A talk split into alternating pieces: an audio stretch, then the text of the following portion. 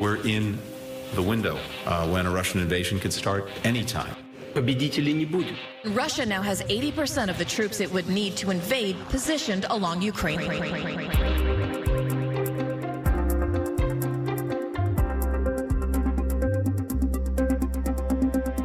Den fremtidige verdensorden bliver afgjort i Ukraine netop nu. Sådan lyder det fra den ukrainske udenrigsminister, der i nat mødtes med sin amerikanske kollega i Washington for at diskutere udviklingen i det østlige Ukraine, hvor russiske tropper rykkede ind i de to udbryderrepublikker Donetsk og Lugansk tirsdag.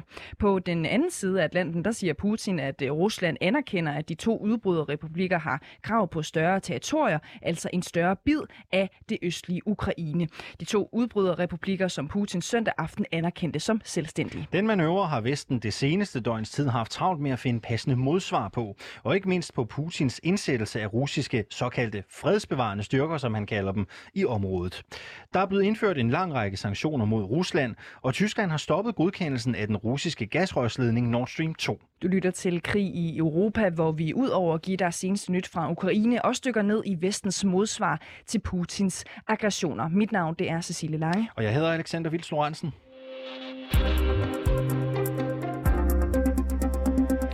Og vi har også en gæst med hele den her time, hvor vi som sædvanligt begynder med at se på vores krigsbarometer. Det er et redskab, vi bruger til at vurdere, hvor tæt vi egentlig er på en krig i Europa, en invasion af Ukraine. Vi kigger på en skala fra nul til ti, og barometeret står på et syvtal lige nu, efter vi i går havde besøg af Anna Libak, som er udlandsredaktør på Weekendavisen. Kristian Søby Kristensen, godmorgen og velkommen til dig. Godmorgen. Du er med hele timen, og du er seniorforsker og vicecenterleder ved Institut for Statskundskab på Københavns Universitet.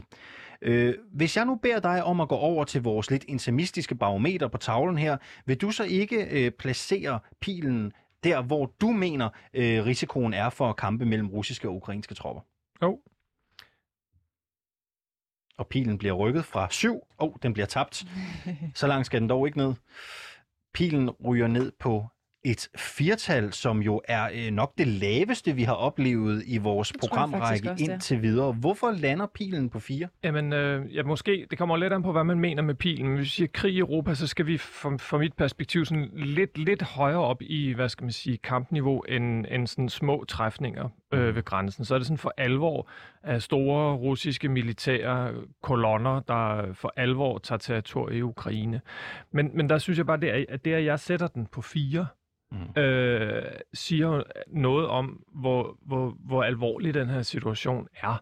Fordi altså, vi har jo ikke på den måde haft opbygning til krigshandlinger øh, i Europa siden anden verdenskrig. Selv under den kolde krig så vi ikke øh, ting som det her. Så det er altså nogle historiske dage, vi går igennem. Og selvom, selvom det kan ende, hvad skal man sige, situationstegn godt, så er, er mit firtal altså udtryk for, at, at, at risikoen den er, er, er super meget større, end den har været længe. Mm. Øhm, så, så, så det kan godt være, at mit, mit firtal i virkeligheden er lige så alvorligt som Anna Libaks syvtal. Okay, mm. Så selvom du sætter øh, pilen, barometeret, på fire, så mener du faktisk, at øh, situationen lige nu er alvorligere, end vi så ved den kolde krig? Jeg synes, den, den er su- super alvorlig. Man kan sige, det, der var på spil i den kolde krig, når jeg, jeg snakker om, om, om risikoen for krigshandlinger i Europa, det, der holdt den kolde krig kold, var jo, at begge parter havde fået overbevist sig selv om, at hvis de gjorde noget, så end, ville det ende i et, i et, øh, i et atomart øh, Armageddon lynhurtigt.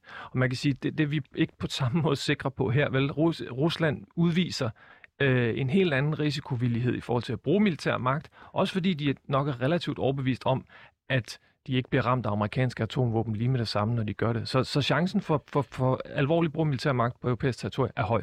I går aftes der sagde Putin, at han anerkender, at de to udbryderrepublikker har krav på en større del af det østlige Ukraine.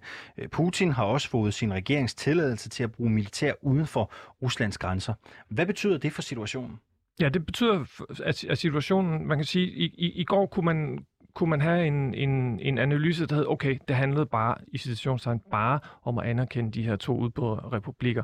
Men Putin lægger yderligere pres på nu, øh, og, og gør situationen øh, yderligere uforudsigelig i forhold til, at han, han, han giver sig selv muligheder for at gøre mere i Ukraine. Om han så vil bruge dem, ved vi ikke endnu, øh, og jeg ved heller ikke, om Putin øh, selv ved det. Men, men jeg, jeg tror dog, at vi nærmer os nok på det her tidspunkt, tror jeg, øh, hvad skal man sige, sådan et, et crescendum, eller der, hvor, hvor der for alvor begynder at ske noget. Så hvis der kommer til at ske noget, så tror jeg, det kommer til at ske i løbet af, af den her uge, altså for alvor, øh, hva, for hva, alvor krigshandlinger. Ja, hvad hva baserer du det på? Det baserer jeg på, at, øh, at øh, de... Øh, hvad skal man sige, Putin har, har brugt de sidste par dage på, på sådan et, et teater, hvor han har givet sig selv øh, nogle, nogle juridiske redskaber. Ikke? Vi har fået anerkendt de her republikker. Han har fået først fra Dumaen og så underskrevet dekreter, venskabsaftaler, som muliggør, at han kan deployere de her tropper derind. Og nu har han så fået, fået hvad hedder det, den russiske, det russiske parlaments hvad hedder sådan noget, lov til at bruge tropper og sådan noget. Så han er ligesom ved at bygge historien op om et... Øh, han har, har lov til at gøre det, han gør. Og så har han jo lov til at gøre det, så skal han jo også gøre et eller andet. Og samtidig så, så har Rusland haft en masse troppebevægelser rundt omkring i hele Europa. Og, og der er spørgsmålet, hvor lang tid de kan øh, hvad hedder det, øh, blive ved med det. Hvad kunne de krigshandlinger, du siger, der kunne starte i løbet af ugen, hvad kunne det være? Hvad kunne der ske? Ja, det vil, tror jeg, det der vil være mest sandsynligt, vil simpelthen være at og, hvad hedder det, skrue op for... Øh, for, hvad skal man sige, øh, voldsudøvelsen, hvis man kan kalde ja, det det. Hvad mener du med det? Ja, flere bombardementer.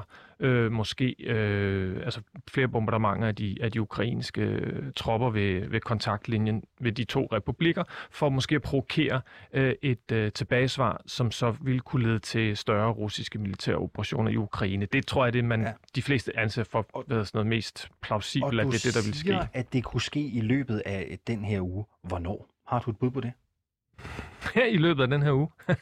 jeg, jeg, det, er helt, det er jo helt vildt svært at komme det nærmere, mm. fordi der er så mange øh, hvad hedder det, forskellige ting, der er i spil, og jeg tror også, at, at aktørerne øh, jo også kigger hinanden i øjnene, og, og hvad hedder det, lægger deres strategi efter, hvad de andre gør. Ikke? Det er jo, det er jo hvad hedder det, der er sådan et, et, et begreb, der hedder the enemy also has a say, og det gælder jo for os, ikke? At hvad Putin gør, betyder noget for, hvad vi gør, men hvad vi gør, betyder nok også noget for, hvad Putin gør. Du skulle selvfølgelig have spørgsmålet, naturligvis. Vesten har jo nu indført sanktioner mod Rusland. Det gælder både Storbritannien, men også E U. Hvad går de sanktioner ud på? Ja, og, og, og U S A. Øh, sanktionerne går ud på i første omgang at ramme nogle, ramme nogle finansielle Øh, nogle dele af det russiske finansielle system. Man, man pålægger nogle sanktioner på nogle banker, som nogle, sådan nogle, ikke sådan nogle almindelige banker, som, hvor vi går ned og, og låner med vores, med vores dankort, med sådan nogle, hvad skal man sige, øh, systemiske finansielle instrumenter, sådan nogle, der, der låner penge til, til russiske virksomheder, som er associeret med militæret, som får, får færre muligheder på det internationale marked. Så er der rejserestriktioner, øh, tror jeg, at, at den sådan mest farverige i hvert fald på, øh, på hele Dumaen. Altså så alle parlamentarikerne I, i Rusland kan nu ikke tage på ferie i Sydfrankrig, hvis det var det, de havde lyst til. Øhm, og, nogle, og nogle flere andre ting. Så, så man kan sige, det er, det er sanktioner, som, som er træls, men det er ikke endnu sådan den, den store hammer. Der er mere i, øh, i redskabskassen. Hvad er der dernede? Jamen det der, der er... Øh, Altså nu, Rust, eller, Tyskland har også hvad hedder sådan noget, af sig selv øh, pauset øh, Nord, Nord Stream to, den her gasledning. Der er, der er hvad skal man sige, to øh, i citationstegn øh, atombomber. Øh, det ene, det er at udelukke øh, Rusland og russiske banker fra, fra, fra det internationale øh, hvad hedder sådan noget, valutaudvekslingssystem, det der hedder Swift, som vi også selv bruger, når vi skal overføre penge fra en mm. bankkonto til en anden bankkonto. Det vil, det vil isolere Rusland øh, ret meget fra den sådan, globale økonomiske økonomi. Det er den ene. Det, gør, det er jo selvfølgelig også lidt træls, at vi så ikke kan handle med Rusland, ikke? Så det gør også ondt på os selv. Og så er der den anden, hvor man rigtig brænder fingrene selv. Det er for alvor øh, sanktionere russisk olie- og gaseksport til Vesteuropa. Og vi kommer til at tale meget mere om det her senere. Kristian Søby Kristensen, du er seniorforsker og servicecenterleder ved Institut for Statskundskab. Du placerer barometeret på et firtal i dag. Du er med os hele timen, og vi vender selvfølgelig øh, tilbage øh, til dig løbende i programmet. Og nu skal vi til Østukraine, og jeg starter bare med at sige godmorgen til dig, Emil Fildsenborg. Godmorgen. Godmorgen. Ekstrabladets reporter i Ukraine. Du befinder dig i Donbass-regionen i det østlige Ukraine. Øhm, og Emil Fildsenborg, Putin har nu sagt, at Rusland nu anerkender hele det område af Øst-Ukraine, som de pro-russiske separatister siger, at deres det er et område, der strækker sig længere ind i Ukraine, end der, hvor fronten er lige nu. Øhm, betyder det, at du lige nu står inde i det område, som Putin nu har anerkendt? Ja, det gør det. Øhm... det gør det. Det betyder, at det er der, jeg bor, det er der, jeg arbejder. Øh, lige for tiden i hvert fald. Så øh, ja. Hvordan er det at være der lige nu? Jeg vil sige, at det, det her det har, ikke, det har ikke ændret sig helt vildt. Altså, vi er herude med, fordi at der er den her trussel om en russisk invasion, og øh, teknikaliteterne, som Putin har med brug til at, at godkende det her, hvis han gør det, øh, fylder ikke så meget, men, men man må jo sige, at det er meget anspændt lige nu, og øh, det er også begyndt øh, at, at ligesom gå op for mange af de lokale, at det her det er, at noget stort kan være, kan være op over. Øh, det er ikke specielt behageligt at, at befinde sig i et område, der, der hele tiden er under trussel om, om, øh, om bombardement og invasion. Øh, vil jeg sige. Og den her udmelding, hvad betyder den af din fornemmelse? Hvad betyder den for både jer og, og folk i det her område? Jamen altså, det, for mig der virker det jo lidt som en, en, sådan en krigserklæring, men som har sådan lidt et slør på, på en måde. Altså, at man siger, at, at, at de her to separatistrepublikker, de, øh, øh, de har så kravet på det her område, som så går ud over den, det område, som de nu, nu holder på. Det må så betyde, at, at at Ukraine ikke har krav på det, at Ukraine så er en besættelsesmagt i, i deres øjne. Ikke? Så på den måde så ser jeg det som, som en krigserklæring, men, men jeg ved heller ikke, om det bare er, er, er sabelraslen.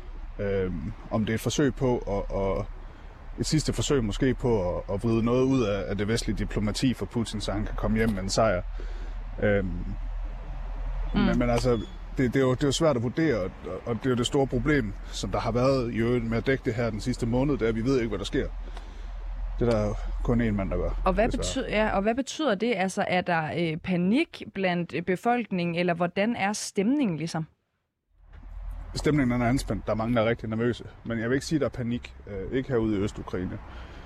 Man skal også huske på, at mange af de her mennesker, der, der bor tæt på frontlinjen, de har jo de har levet med, med de her shellings, der, eller hvad hedder det, skyderier, som, som, som blusser lidt op en gang imellem, og så, så lægger det sig lidt igen. Det har de jo levet med i otte år nu. Øhm, så, så de her store politiske strøg, og de her politiske samtaler, og taler, og diskussioner og øh, udmeldinger, fylder ikke sådan super meget for dem. Øh, det, er meget, det handler stadigvæk meget om sociale problemer for dem. Øh, og der, der, altså der, der er enormt fattigt ude i de her områder. Øh, men der er mange af dem, der er begyndt at være bange for, at der kommer en ny, øh, en ny invasion. Mm. Så anspændt øh, stemning. Jeg skal bare lige øh, gribe fat i noget af det, du siger. Siger du, at de også øh, oven i det kan hø- høre simpelthen skyderi lige nu? Ja, altså i går der var vi i Toretsk og New York, som ligger, øh, ligger helt ude ved frontlinjen. Og der, der hørte vi i hvert fald en, en seks syv. seks syv skud, og vi har generelt i løbet af ugen hørt det flere gange. Vi hørte det op og ned langs frontlinjen, at de skyder, og de har også skruet op for, øh, for skyderierne derude. Jeg tror, det var tre dage siden, at O S C de meldte, at der havde været femten hundrede brud på våbenhvilen. Mm. Så øh, langs den her fire hundrede kilometer lange øh, frontlinje. Så, så der sker noget derude, og der bliver skudt, og vi er på vej ud for at se... Øh, fordi der er forlydende om et, øh, om et øh, kraftværk, som er blevet øh, bombet i, øh, i morges eller i går. Øhm, der er vi på vej ud nu for at se, om, om det, det passer. Så, så der, der sker en masse derude. Hvad er det for nogle øh, forlydender? Prøv lige at, at sætte os lidt ind i det. Hvad er I på vej ud for at undersøge? Jamen, der er flere forskellige byer, som, som efter sigende skulle have været, været ramt af artilleri øh, i går og i morges. Så øh, en af de byer, der er der så et kulkraftværk, som er, som er blevet ramt. Og det er der, vi er på, på vej ud nu. Så I har simpelthen øh, efterretninger, skulle jeg til at kalde det, der er forlydende om, at nogen har været beskudt eller bombet et kulkraftværk? Ja, det har så været med artilleri jo. Okay. Øhm, okay. De har ramt det. Øhm, men, men altså, det er, ikke, det er der ikke noget nyt i som sådan. I, for en uge siden, tror jeg, tirsdag sidste uge måske, der var vi ude ved, eller onsdag sidste uge, der var vi ude ved en skole, der var blevet ramt, eller en børnehave, der mm. var blevet ramt af... En, en, en hundrede til hundrede og toogtyve millimeter mortergranat. Så, så de, her, øh, de her ting, altså der er virkelig begyndt at, at, at blive lagt, øh, lagt tryk på herude, og, og skyderierne er begyndt så småt at ramme civile, selvom de, de selvfølgelig er mest koncentreret omkring, øh, omkring frontlinjen. Hvad kender du til af, af civile, øh, som er blevet ramt? Jamen jeg ved, der er en dame, der er blevet skadet i Marinka, øh, som, som fik... Øh, Hun splinter igennem hånden og en i maven, men hun overlever. Og så ved jeg, at der er den skole, der blev ramt. Jeg formoder, at det her øh, kraftværker er blevet ramt, og så er der en masse forlydende om en masse andre steder, øh, masse journalister, der har været andre steder, hvor, øh, hvor boligblokke er sådan noget blevet ramt. Indtil videre, så har man været ret heldig med tabstallene af civile. Øh, der er ikke, øh, jeg tror ikke, der er nogen, der er døde endnu, øh, men jeg er ikke helt sikker. Øh, men i hvert fald så er tabstallene ikke sådan, øh, så høje, som de kunne have været. Mm. Øh, og for skolen, eller hvad hedder det, børnehaven er jo for eksempel en mirakel, fordi de alle sammen sad i den anden ende af huset og spiste morgenmad. Øhm, så der, der, der var der ikke rigtig nogen, der, der kom alvorligt til skade. Øhm, men, men altså, det er jo et spørgsmål om tid, jo. Ja. Og så altså, alle de her ting øh, en mente et eller andet sted, øh, plus det faktum, Mathias, så, øh, så rullede de første russiske kampvogne jo ind og afbrød øh, morgentrafikken i de her øh, separatistkontrollerede områder. Øh, militæret er sat ind øh, på ordre fra Putin, der kalder det en fredsbevarende mission. Øh, køber folk, øh, de folk du taler med, den her retorik om, at Putins styrker er på en fredsmission? Nogen gør. Øh, nogen gør, nogen tror, at, at det er det er Ukraine, der er, er den aggressive part. Langt de fleste, jeg taler med, skal siges, er ikke særlig interesseret i politik. Det er ikke, altså, politik er ikke noget, de synes, de får noget ud af. Øhm, igen, de her problemer med fattigdom, de har øh, og har haft længe, også især efter krigen, de tager ligesom, øh, de tager ligesom meget af, hvad skal man sige, energien herude. Øh, Så hvem det er, der, der, der, der skyder og sådan noget, øh, det, det, det går de ikke så meget op i. De vil bare gerne have det til at stoppe. Mm. Øh, de er meget pra- pragmatisk anlagte på det her, øh, de fleste af dem, jeg taler med, og, og ser ikke øh, den her konflikt som, som noget, der har noget med, med hverken det ukrainske eller det russiske folk at gøre. Det er noget, der sker i noget, der bliver besluttet i Kiev og Moskva og Washington. Det er ikke noget, som, som de har noget at gøre med. De jeg spørger jo også bare, fordi vi synes jo, det er interessant det der med at prøve at finde ud af, hvem holder man egentlig med i det her område. Er det din fornemmelse, at flertallet øh, ikke tror på Putins retorik, eller er det din fornemmelse, at flertallet sådan set køber den? Nej, min fornemmelse er, at, at flertallet ikke tror på Putin. At de ikke tror på Putin, godt. De ikke tror på Putin. Øhm... Men, men, og og det, er også, det er også det, som... som øh... meningsmålinger og den slags viser. Mm. Øh, ved vi egentlig noget om... Men det er også min fornemmelse, at, at, at langt de fleste mennesker er... Øh, altså... Ikke, ikke tror på Putin, men at langt de fleste mennesker heller ikke tror på Kiev. Altså, okay. Hverken Poroshenko, den tidligere præsident, eller Zelensky, den nuværende. Ved vi noget øh, om egentlig, hvad de her såkaldte fredsbevarende styrker, de foretager sig inde i separatistkontrollerede områder øh, lige nu? Nej, det gør vi ikke. Øh, ikke... ikke øh, Ikke videre. Vi har jo set dem. Der har været noget, nogle optagelser, som er, man må sige, med nogenlunde sandsynlighed viser øh, altså nye billeder af russiske, russiske tanks i, øh, i, i de her områder, øh, eller russisk, ja, generelt militært øh, isenkram. Så vi ved, de er der, øh, eller kan sige med ret stor sandsynlighed, at de er der, men hvad de sådan reelt foretager sig, om de er på vej ud i kamppositioner og sådan noget, det ved vi ikke helt endnu. Øh, men det forventes, at, at de kommer ud til fronten på et tidspunkt. Det er, det er de fleste, de regner med, som, som følger den her situation, fordi hvor skulle de ellers bevare fred henne, kan mm. man sige. Og kort øh, her til sidst, Emil Fildsenborg, du er som sagt inde i det område, som Putin nu har anerkendt som en selvstændig stat. Øh, bliver det der, hvor du er, lavet en form for forberedelser, eller bliver der taget nogle forbehold lige nu?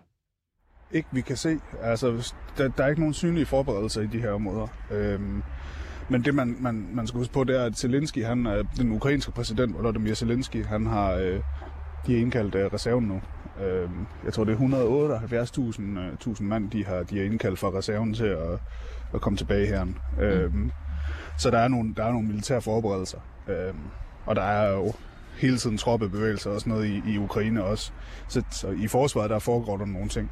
Men sådan på den civile del, om de karker og hospitalerne og sådan noget, dem vi har spurgt, de folk, vi har spurgt, der er ikke nogen evakueringsplaner, som de kender til eller noget som helst. Godt. Emil Fildsenborg, reporter fra Ekstrabladet i Ukraine. Tak, fordi du var med her til øh, morgen. Og lad os egentlig bare spille bolden direkte videre øh, til dig, Kristian Søby øh, Kristensen. Hvad bider du sådan umiddelbart mærke i af, af de beretninger, som kommer fra øh, Ekstrabladets øh, journalist i Ukraine her? Jeg, jeg bider mærke i, i, i to ting. Den ene, det er, at der er sådan, han giver meget godt indtryk af, at der er sådan en, en, en, en mærkelig, mærkelig ikke måske stillhed før stormen, det ved vi jo, ved jo ikke, hvor meget der kommer til at, at storme, men sådan en usikkerhed på, hvor, hvor, hvor slem fremtiden i virkeligheden bliver. Det, det, men det, jeg især bed mærke i, det var, jeg synes, han havde et, et rigtig godt begreb, det der en, en, en, en sløret kriserklæring, ja. Eller en kriserklæring i slør, ikke? Øhm, øhm, fordi... Øh, Med de øh, udtalelser og de øh, troppebevægelser, som Putin har gjort, så har han øh, igen sat sig selv i en position, hvor han har en fleksibel hånd. Øh, han, kan, han kan gøre ingenting. Han kan lade være med at gøre noget og sige, det var det. Nu har jeg beskyttet det slaviske broderfolk i de her to udbryderrepublikker, og jeg har erklæret dem som selvstændige. Det, hvad hedder det, anerkender Ukraine og Vesten ikke. Det må vi have en lang forhandling om. Det kan vi bruge de næste tyve år på at forhandle. Han kan bruge det til at lægge yderligere pres på Ukraine. Øh, så vidt jeg forstod, har han, holdt han en Putin-preskonference i går, hvor han, hvor han kom med nogle flere krav til Ukraine. Dels om de skulle anerkende, som vi har snakket om, territoriet nu, men også at de skulle sige, at de aldrig nogensinde ville blive med i NATO, og de også skulle demilitarisere store dele af deres forsvar. Mm. Så man kan sige, øh, Putin er igen i en situation, hvor han kan skrue op for blusset, men han kan også øh, tage hånden væk fra kogepladen, for nu at bruge øh, Mette Frederiksens yndlingsudtryk for tiden. Ikke? Mm. Så, så han står i en fleksibel situation, og vi andre bliver nødt til at reagere på den. For bare lige at gribe fat i den, hvad tror du, Ukraine kommer til at sige til de krav? Det kommer de til at sige øh, tak, men nej tak. Det kan vi ikke øh, gå ind på. Altså det er jo, hvad hedder sådan noget, igen er det jo sådan fuldstændig, øh, altså river tæppet væk under Ukraine som selvstændig stat. Ikke? Og det er jo det, der har, grundlæggende har været, tror jeg, Putins sådan noget. Store design handler jo om at øge den russiske indflydelse på de lande, der ligger rundt omkring Rusland, de tidligere sovjetrepublikkers, øh, både indrigspolitik, men også udenrigs- og sikkerhedspolitik. Ikke? Så Putin vil bestemme, hvordan Ukraines udenrigspolitik er. Og det var det, der var hele, hvad skal man sige, problemet ved Minsk-aftalen også. Ikke? Det var, at de her to dengang Rusland ikke anerkendte dem som selvstændige stater, men hvor de stadig skulle være en del i Ukraine, det var, at der skulle forhandles en eller anden form for føderalisering, som ville give de to udbryderrepublikker, de to, hvad skal man sige, selvstændige regioner, som de så vil blive indflydelse på Ukraines udenrigspolitik, og det kunne Kiev jo heller ikke øh, anerkende. Så, så, så lige så vel som, øh, som Putins krav om, at NATO skulle rykke deres militære infrastruktur tilbage til en eller anden nitten syvoghalvfems-grænse øh, og lukke døren for flere medlemmer, var uantageligt for Vesten, så er de her også uantagelige for øh, Ukraine, og dermed er muligheden for konflikt stadigvæk til stede. Og, og det er jo også det, Putin gerne vil, fordi så er der ligesom pres på.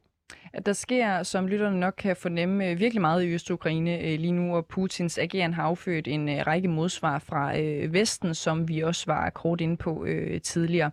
Kristian Søby Kristensen, seniorforsker og vicecenterleder ved Institut for Statskundskab på Københavns Universitet. Det er godt, du er med os hele tiden til lige at sætte dit perspektiv på de forskellige ting.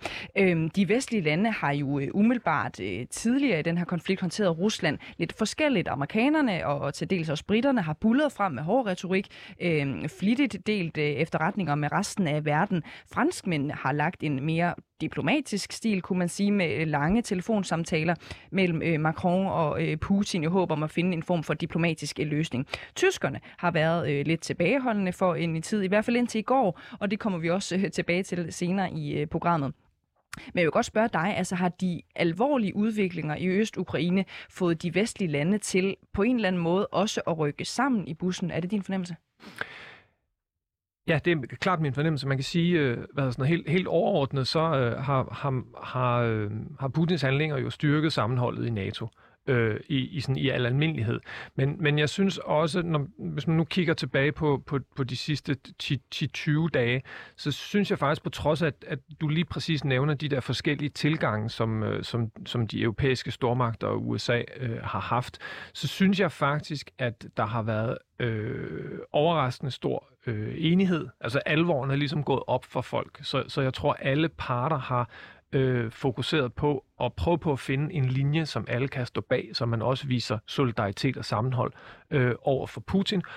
Og ikke mindst, så synes jeg faktisk, at øh, amerikanerne har måske været bedre, end man kunne frygte, okay. I hvert fald til at, øh, at involvere og integrere øh, sine, sine positioner med, med, med de europæiske allierede. Man kan sige, fra sådan traditionelt... Fra Hvordan er det kommet til udtryk? Jamen, man har, har, har brugt enormt meget energi på at, at holde dialog, både med Ukraine, som jo er den stakkels skakbrik, det hele det handler om, ikke?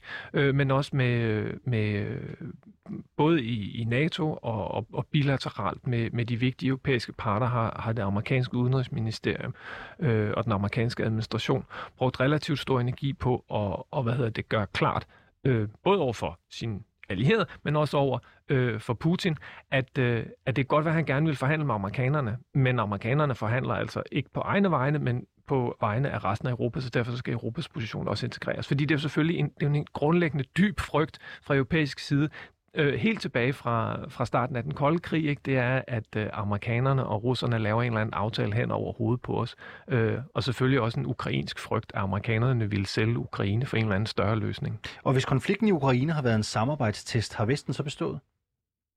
Ja, det, det synes jeg, det synes jeg i vidt omfang, at, at, at Vesten har. Øhm, Men det er jo altid et spørgsmål om, om glasset er halvt fyldt, eller om det er halvt tomt. Ikke? Men, men for, mit, for mit vedkommende, der er glasset relativt, øh, relativt fyldt, øh, faktisk.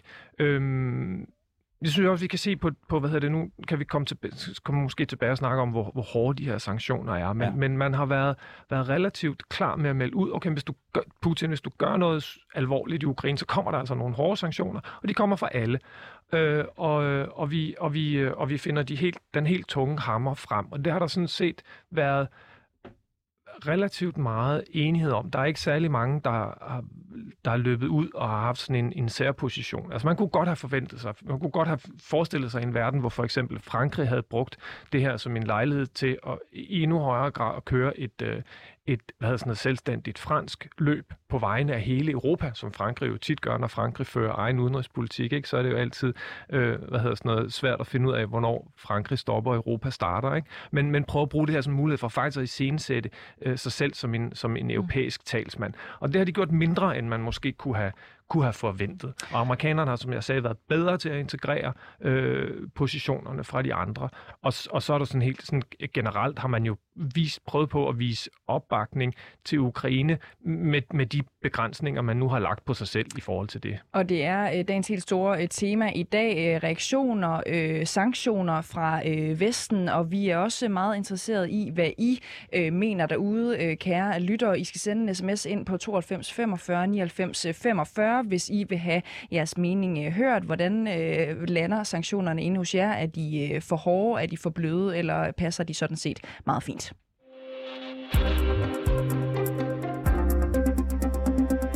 Ja, og når vi snakker om sanktioner, så er det jo oplagt at tage en tur til Tyskland, for den tyske kansler Olaf Scholz har sat foden ned over for Putin. Scholz har stoppet godkendelsen af den meget omtalte naturgaslinje Nord Stream to. Det annoncerede kansleren tirsdag eftermiddag, og lad os lige prøve at høre en snas fra hans tale. Jeg har das Bundeswirtschaftsministerium heute gebeten, den bestehenden Bericht zur Analyse der Versorgungssicherheit bei der Bundesnetzagentur zurückzuziehen. Das klingt zwar technisch, ist aber der nötige verwaltungsrechtliche Schritt, damit jetzt keine Zertifizierung der Pipeline erfolgen kann. Und ohne diese Zertifizierung kan Nord Stream to ja nicht in betrieb gehen. Og til de, der ikke er så skarpe i det tyske, så har vi naturligvis oversat det for jer. Han siger, jeg har bedt Økonomiministeriet om at tage de nødvendige skridt, så gasrørsledningen ikke kan godkendes for nu, og uden denne godkendelse, så kan Nord Stream to ikke sættes i drift.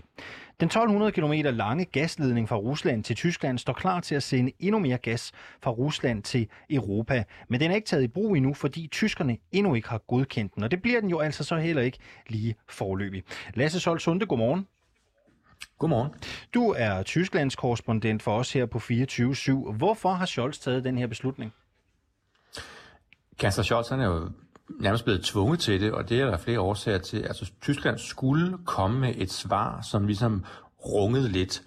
Øh, og der ved man jo, der kan man jo se, at, at øh, lige præcis på, på energieksporten, jamen, så rammer det øh, Rusland strategisk. Altså fyrre procent af alle russiske skatteindtægter, de kommer fra energiproduktionen. Og så har man altså valgt at sige, jamen den her øh, gasledning, som endnu ikke er taget i drift, den, den lægger vi så at sige på is.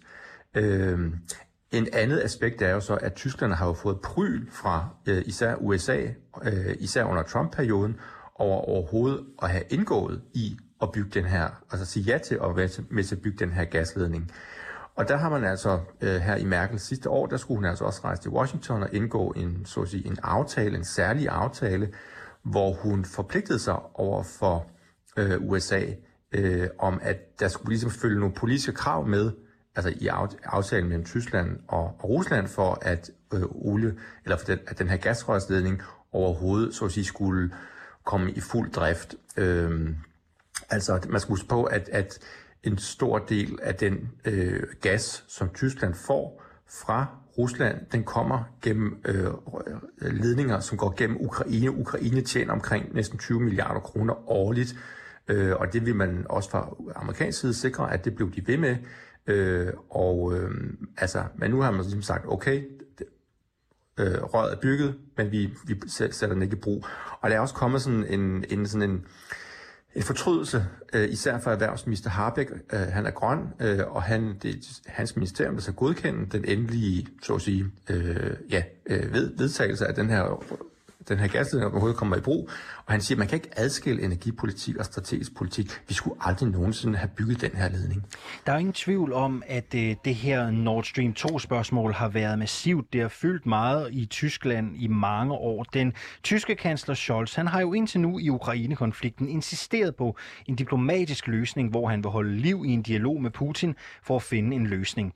Derudover så har tyskerne sendt hjelme til Ukraine, imens U S A og Storbritannien har sendt våben og militært udstyr. Den her beslutning, Scholz har taget om at bremse godkendelsen af Nord Stream to, er det også et udtryk for, at Scholz har ændret sin strategi?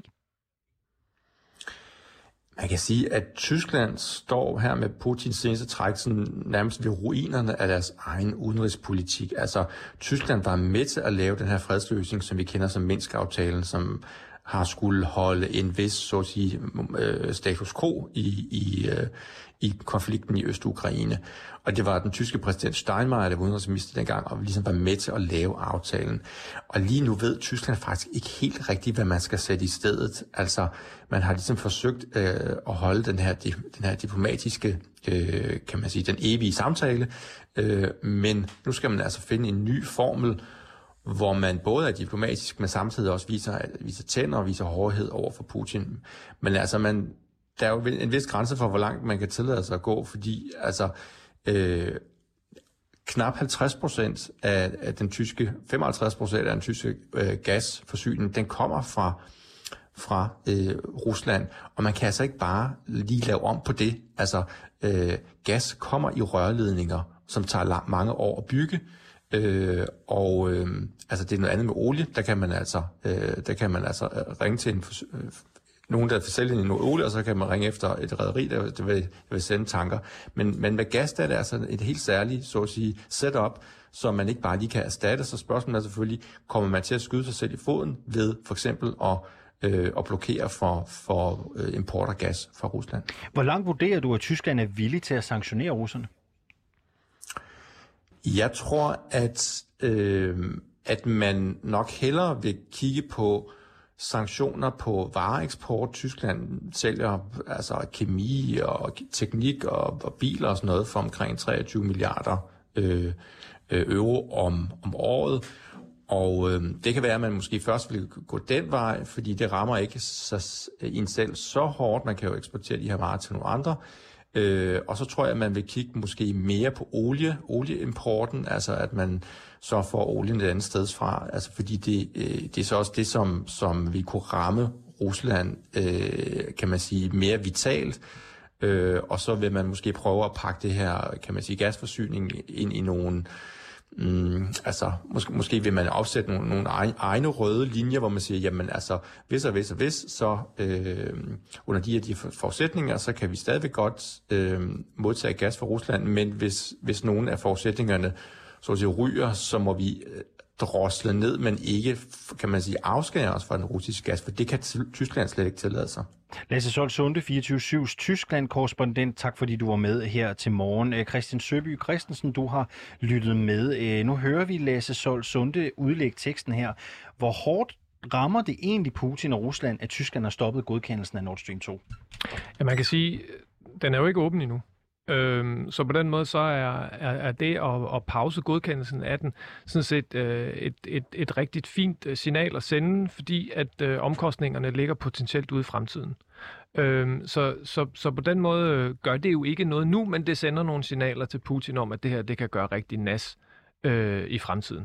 Ikke? Fordi der er jo en forventning om, at den her gasledning den skulle komme på plads, og det gør den så ikke nu. Så man kan sige, at det er, er et, et, et rigtig fint hvad skal man sige, signal at sende fra, fra, fra Tyskland, fordi omkostningerne ikke falder nu, men omkostningerne falder i fremtiden. Og det sender også nogle signaler om, at det her er jo, hvad skal man sige, er jo kronjuvelen i, i, hvad skal man sige, øh, det tysk-russiske fælles energipolitik øh, igennem mange år. Og, og Tyskland har været under, som, som jeres korrespondent også sagde, under super hårdt pres fra amerikanerne i forhold til at, at droppe det her, øh, det her projekt.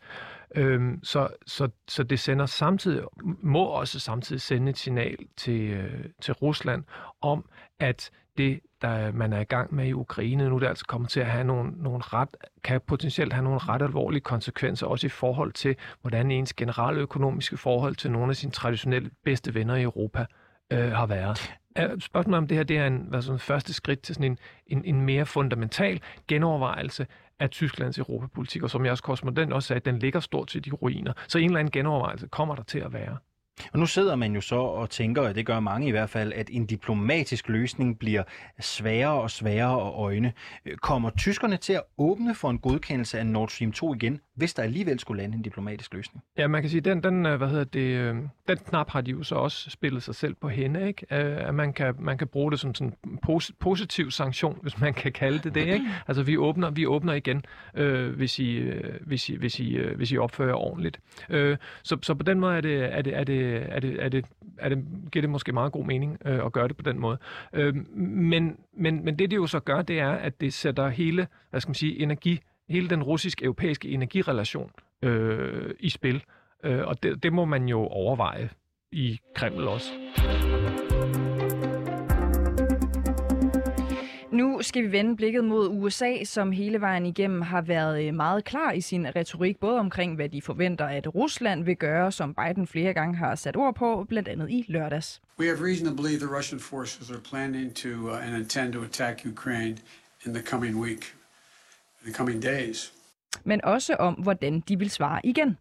We'll support the Ukrainian people. We will hold Russia accountable for its actions. We're ready to impose severe sanctions on Russia if it further invades Ukraine.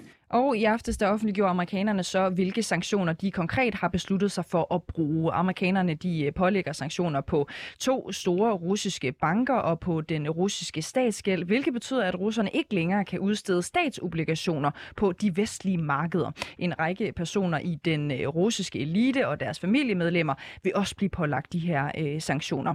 Rasmus Sinding Søndergaard, velkommen til. Tak for det. Du er forsker i amerikanske udenrigspolitik ved Dansk Institut for Internationale Studier. Øh, sæt lige nogle ord på, hvor voldsomme er de her sanktioner egentlig?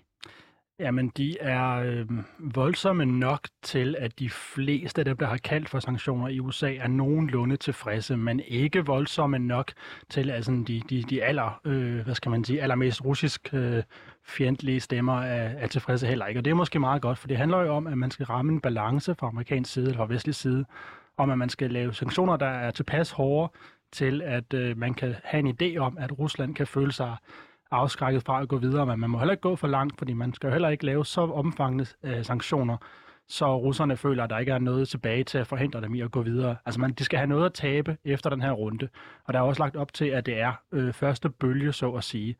Så, så de er forholdsvis øh, hårde, men ikke på det punkt, hvor det rigtig gør ondt hos russerne endnu. Men det er jo ligesom løftet om mere, som er den, den aller øh, vigtigste del af de her sanktioner. Mm, så det rammer en eller anden form for rigtig balance, vurderer du. Er de hårde nok til, at de har en effekt på Rusland nu og her, eller er det nærmere det, som de har i vente, som skræmmer russerne? Det er det, de har i vente, som skræmmer russerne, ikke? Altså især det med bankerne, for eksempel i finansielle markeder. Det, at man er gået ind og har taget fat i nogle af de her større banker, der er tæt forknyttet til den russiske stat, og gør, at de ikke kan på samme måde agerer på de vestlige markeder og låne penge og den slags. Der er der ligesom et løfte i den sanktion om, at det kan man gøre ved flere og endnu større banker, endnu vigtigere banker for Putin. Så, så det er ligesom løftet om, at det her er første skridt af flere. Det er det, der ligesom er, er det, det stærkeste kort i, i de her sanktioner. Og hvad vil det konkret betyde for russerne og måske også russisk økonomi? Jamen altså, som der er nogen, der har været inde på at påpege også tidligere, øh, så, så har russerne, eller Putin har en, en betydelig opsparing. Øh, Gennem de seneste år har man virkelig sådan, øh, samlet øh, valuta ind, øh, så man har noget på kistebunden til at blive kørende i et stykke tid, på trods af de her sanktioner. Mm. Så på, på den korte bane vil det ikke have den voldsomme effekt, men på længere sigt, så er det klart, så vil det øh, svække den russiske økonomi. i ret betydelig omfang, og selvfølgelig hvis man optrapper de her sanktioner. Og ikke mindst fordi man jo gør det i fællesskab med europæerne og andre allierede. Altså det er jo derfor, det rigtig kommer til at have en effekt, fordi man har været ret god til at koordinere. Mm. Du øh, nævner, at øh, løftet øh, om, at det her kan ramme flere banker, potentielt måske kan være med til at afskrække øh, russerne. Har Biden andre sanktioner i ærmet, som han er klar til at implementere, hvis Rusland går længere ind i Ukraine for eksempel? Ja, man taler om også altså nogle øh, eksportkontrol på teknologi og den slags, at man kan ramme dem måske på eksporten. Men, men det er klart, at som det også blev nævnt tidligere, altså det er energien især, øh, hvor man virkelig kan ramme russerne, hvor det gør ondt. Og det er derfor, det er så vigtigt også, at man fra amerikansk side har lagt pres på tyskerne og har forsøgt at koordinere med europæerne. Fordi hvis man virkelig vil ramme russerne hårdt, så, så skal man... Øh, det, det, det, det gør så også, også ondt den anden vej i, i Europa. Det er derfor, man ikke gør det endnu. Men hvis man virkelig vil ramme dem hårdt, så skal man jo virkelig så, så til lukke for gassen. Altså det er der, man virkelig kan ramme hårdt. Men det kan amerikanerne ikke rigtig gøre alene. Der skal de have europæerne med. Så fra amerikansk side, der handler det meget om, om eksport og finansielle markeder og den slags. Mm. Der er det her lidt underlige ben i det, synes jeg bare selv personligt, som handler om den her række personer i den russiske elite, altså enormt rige venner, som Putin jo har forskellige steder øh, i verden, også familiemedlemmer. Øhm, prøv lige at forklare, hvordan sanktionerne rammer dem mere konkret. Jamen det er jo de sanktioner, der har fået en del opmærksomhed, synes jeg, herhjemme også i pressen, og det er jo det, hvor man begynder at sige, altså... De her meget, meget øh, rige øh, og indflydelsesrige personer i det toppen af det russiske samfund, der er tæt forbundet til Putin, de lever jo typisk øh, liv, hvor deres børn går på de bedste universiteter i Vesten, og de har måske et sommerhus i Frankrig, og en båd, der ligger nede i Middelhavet, og den slags store lejligheder i London osv. Og det er jo der mange, der har påpeget længe, at der er der virkelig mulighed for at sætte ind over for de folk, som egentlig er ansvarlige for øh, det russiske regime og den opførsel, som Rusland har internationalt. De folk, som egentlig sidder tæt på Putin og har magten, de bliver nu, nogle af dem i det her tilfælde, øh, afskåret fra at kunne bruge øh, en vis omfang deres øh, luksusliv og deres velstand øh, i den vestlige verden. Mm. Det, det, er ligesom, det er ligesom der, man kan se, at det gør rigtig ondt på nogle individer. Vi skal også lige se nærmere på den strategi, som amerikanerne generelt har ført under optrapningen til den her Ukraine-konflikt. Præsident Bidens sikkerhedsteam har jo flere måneder haft en formodning om, at russerne ville på et eller andet tidspunkt gå ind i Ukraine. Det har Biden sagt højt, så højt, at flere måske har syntes af flere omgange, at han talte situationen en lille smule op. Øhm, hvorfor har han været så markant i sin øh, krigsretorik, kunne man kalde det? Jamen, det er meget bemærkelsesværdigt, øh, hvor, et, øh, hvad skal man sige, hvor højt amerikanerne har talt om risikoen for krig i, i flere måneder nu, men også øh, hvor langt man er gået i forhold til at dele efterretninger, øh, både med allierede, men egentlig også med, med offentligheden, altså gå ud i offentligheden og sige, vi har øh, informationer, der indikerer, at russerne gør sådan og sådan.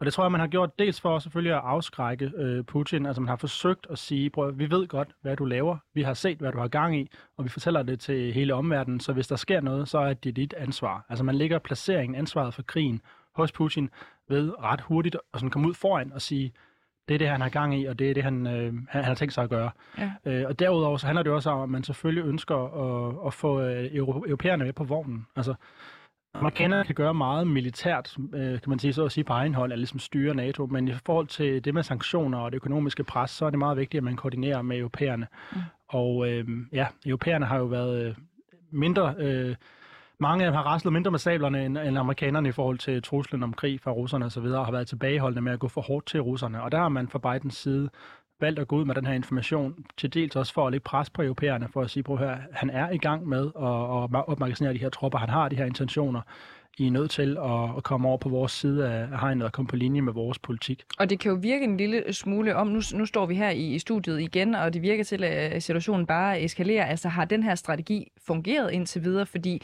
øh, som udenforstående kan det virke som om, at, at Putin fortsætter ufortrødent. Ja, altså vi har jo ikke noget sådan uh, testcase, der siger, hvad Putin ville have gjort, hvis ikke man havde gjort det her fra amerikansk side. Så det kan jo være svært at sige, men det er klart, ud fra hvad Putin har gjort nu her de seneste dage, så har det jo ikke afskrækket ham for ligesom at eskalere.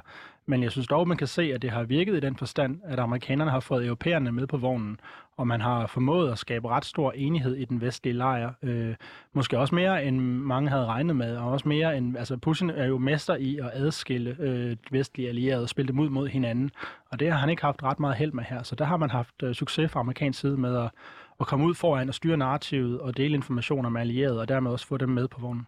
Lad os bare lige øh, få dig ind i, i ligningen også, øh, Kristian Søby Kristensen. Øh, hvad mener du om den amerikanske strategi? Har den virket, synes du? Jamen, jeg, jeg er grundlæggende enig med, med, med Rasmus. Øh, øh, Altså, den vestlige strategi har jo, har jo bundet sig selv en lille smule hænderne på ryggen, fordi man fra starten har sagt, at man ikke ville gå i, altså engagere sig militært i Ukraine.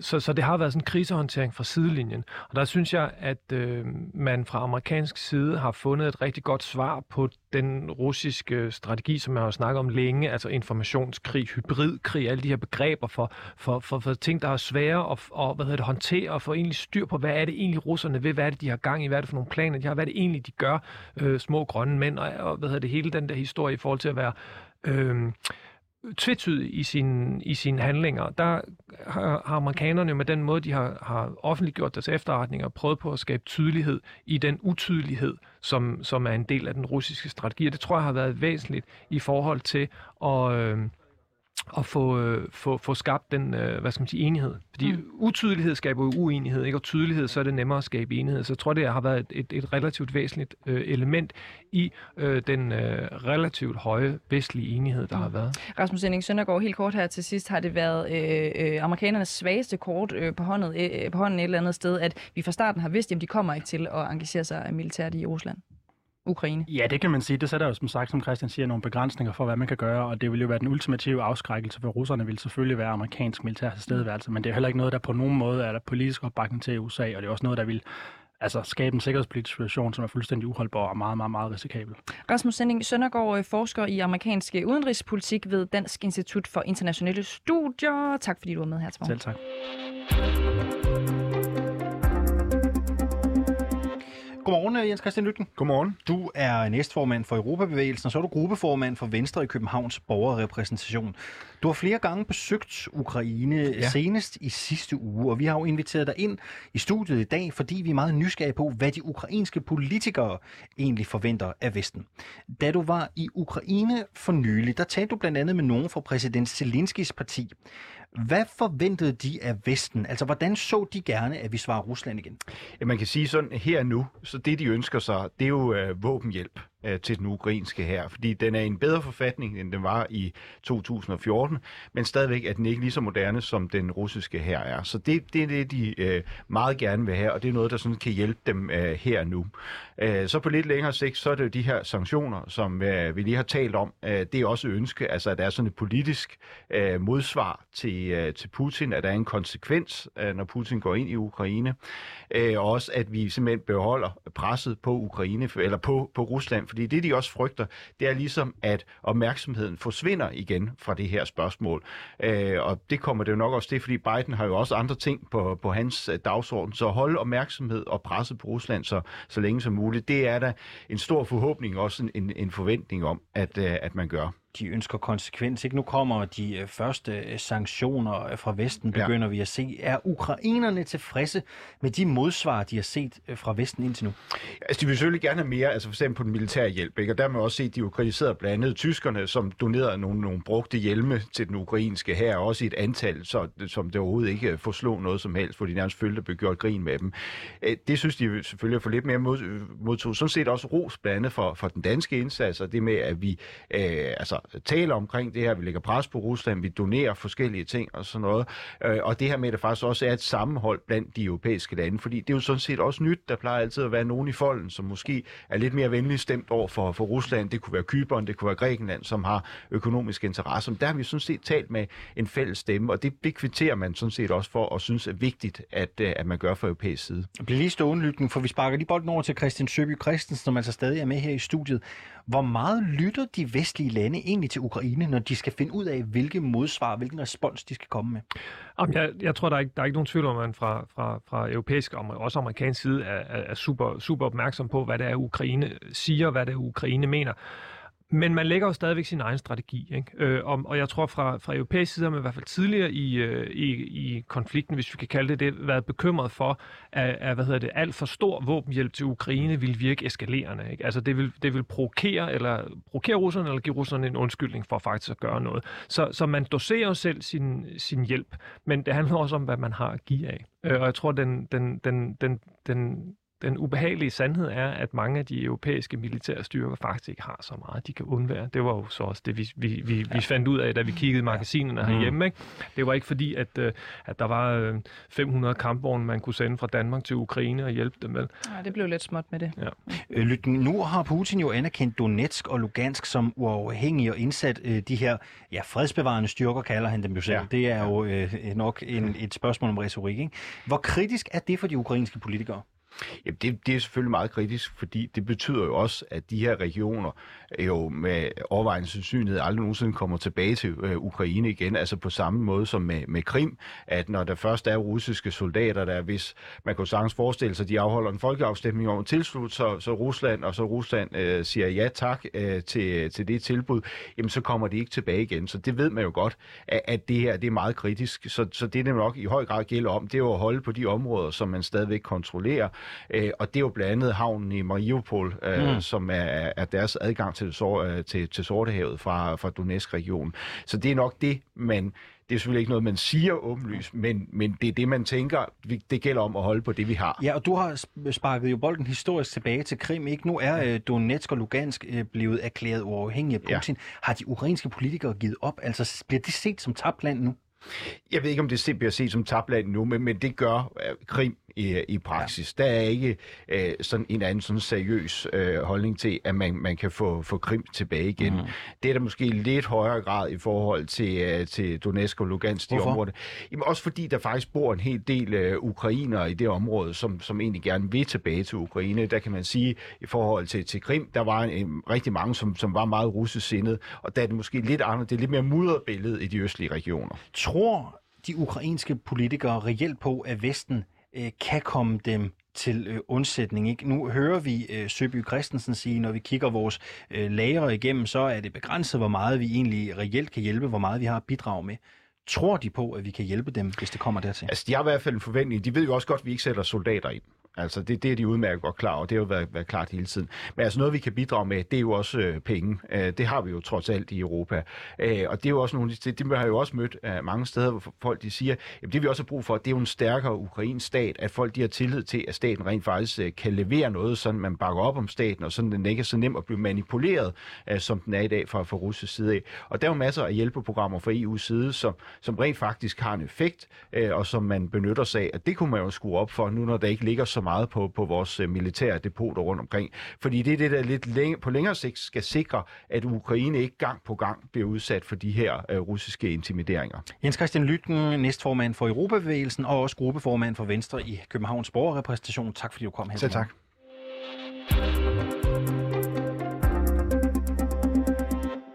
Kristian Søby Kristensen, seniorforsker og vicecenterleder ved Institut for Statskundskab på Københavns Universitet. Du har været med os hele morgen, og det har vi været glade for. Du har sat vores krigsbarometer på et firtal. Det er faktisk mm. det laveste, vi har haft indtil videre, men du satte nogle ord på, at det var ikke sikkert, at din opfattelse af det var helt så konservativt, som, som man måske lige kunne tænke.